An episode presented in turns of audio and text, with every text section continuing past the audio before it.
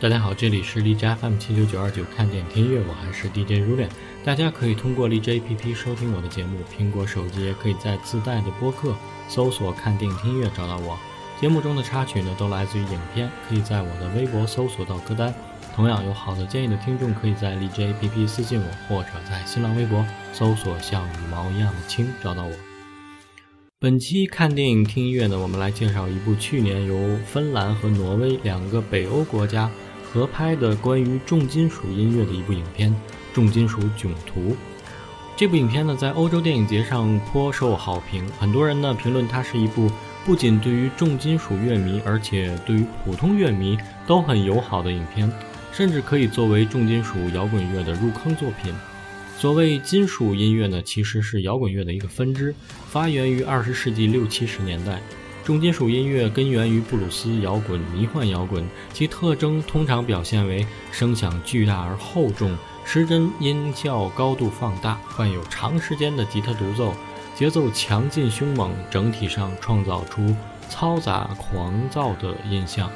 金属乐分支很复杂，包括像先锋金属、死亡金属。鞭挞金属、厄运金属等等好多种。早期的，比如深紫乐队、黑色暗昔日等等，吸引了大批的听众，但是在评论界却饱受轻视。这一境况呢，贯穿了金属乐的整个历史。好多人对于重金属乐都嗤之以鼻，甚至认为它不能算作音乐，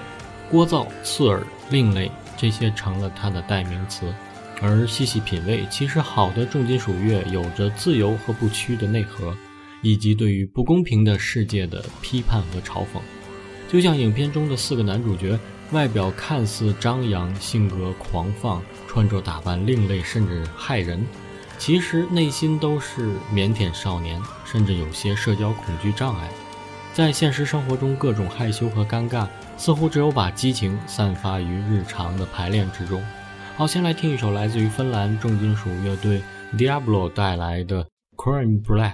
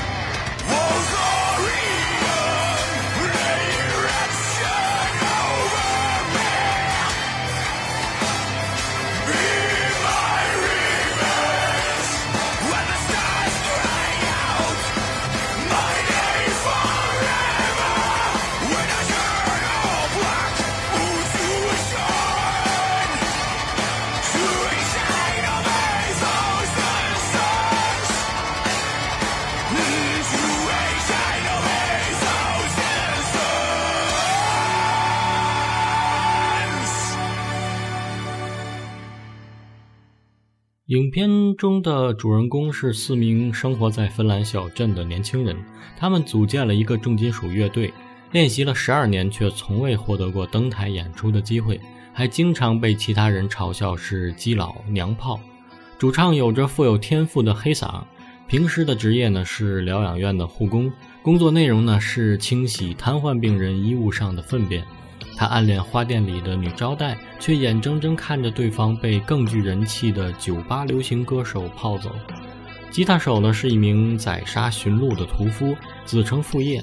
贝斯手一脸面无表情，拥有着超好的记忆，对于所有的重金属乐队和旋律呢都如数家珍。平时他是图书管理员，不遗余力地向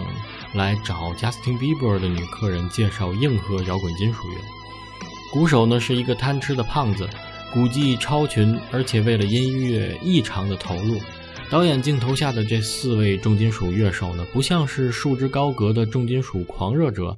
反倒像是些热爱重金属音乐却无比小清新的青春期中二少年。四个人在小镇算是个另类，他们为了能够冲出小镇登台演出，绞尽脑汁。开始创作自己的歌曲，而且终于有所斩获。而邻国挪威呢，即将举办的大型金属音乐节的音乐人，恰好又来到了吉他手所在的屠宰场来买驯鹿血。本来是千载难逢的机会，却阴差阳错地得罪了音乐人。还好最后时刻，鼓手义无反顾地冲上即将离开的音乐人的卡车，将刚刚录好的 demo 送到了他的手上。忽然有可能在邻国重大的音乐节表演，这让几个人异常的兴奋。而消息呢不胫而走，小镇居民开始对他们另眼相看，甚至尊重了起来，这让几个人颇为自豪。而只有主唱自己知道，其实音乐人并没有联系他们，这只是他对大家撒的一个谎。本来登台就紧张的他，变得更加的焦虑。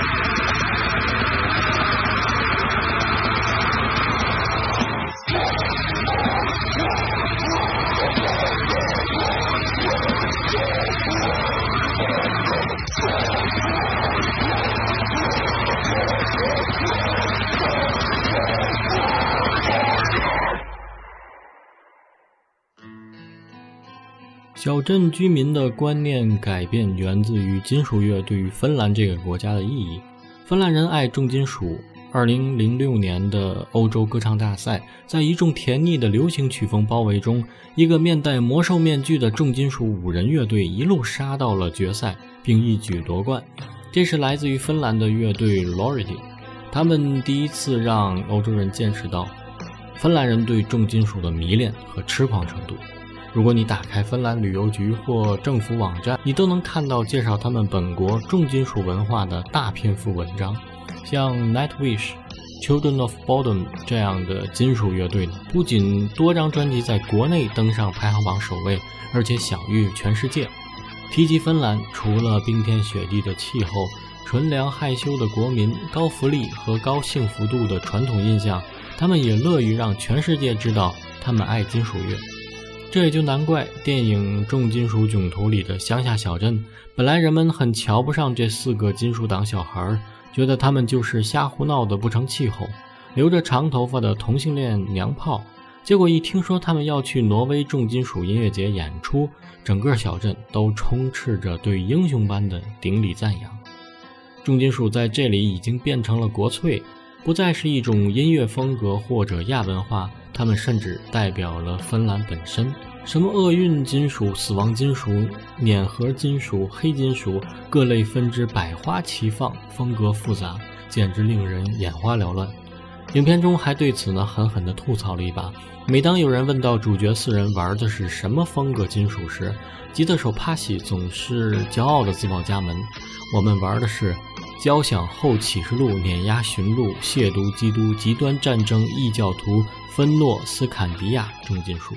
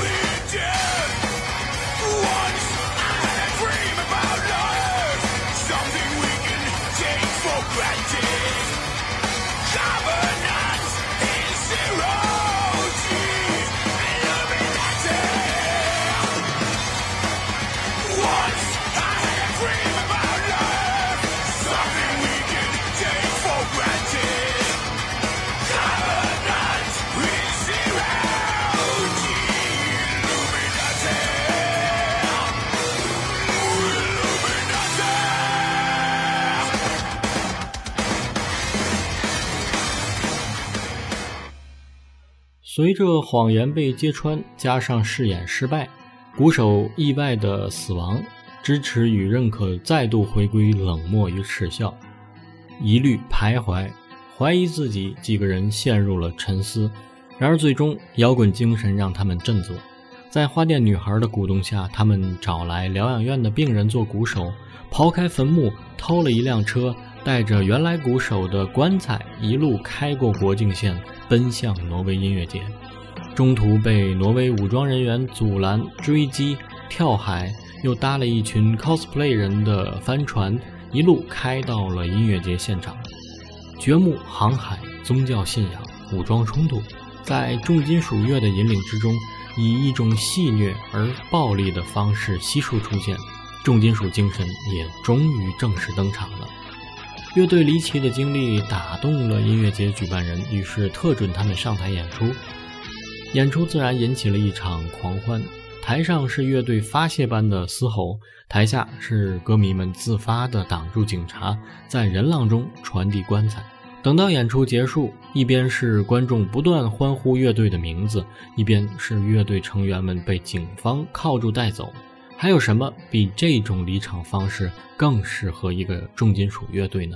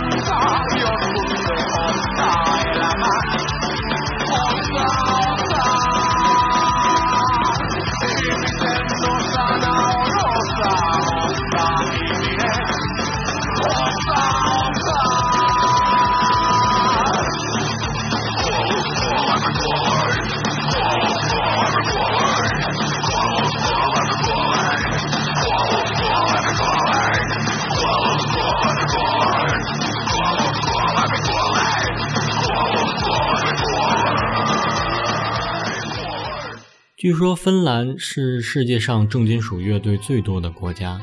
在这个多山多湖的静谧之地，却让狂躁叛逆的金属乐生根发芽。也许正是这里的年轻人厌倦了生活的一成不变，渴望那份热血与自由吧。这里的冬天很漫长，很难见到太阳的他们爱酒，冬天总是醉醺醺的。另外就是把自己关在屋子里听重金属。重金属是一种避世音乐，是释放，是解压，也是逃离。他们歌唱欧洲史诗，歌颂黑暗和死亡。他们幻想浪漫幻境，以一种激烈的、浓重的、沉溺的形式。它总能触及到那些人们不愿去正视的事，那些人们害怕的、讨厌的、否定的东西。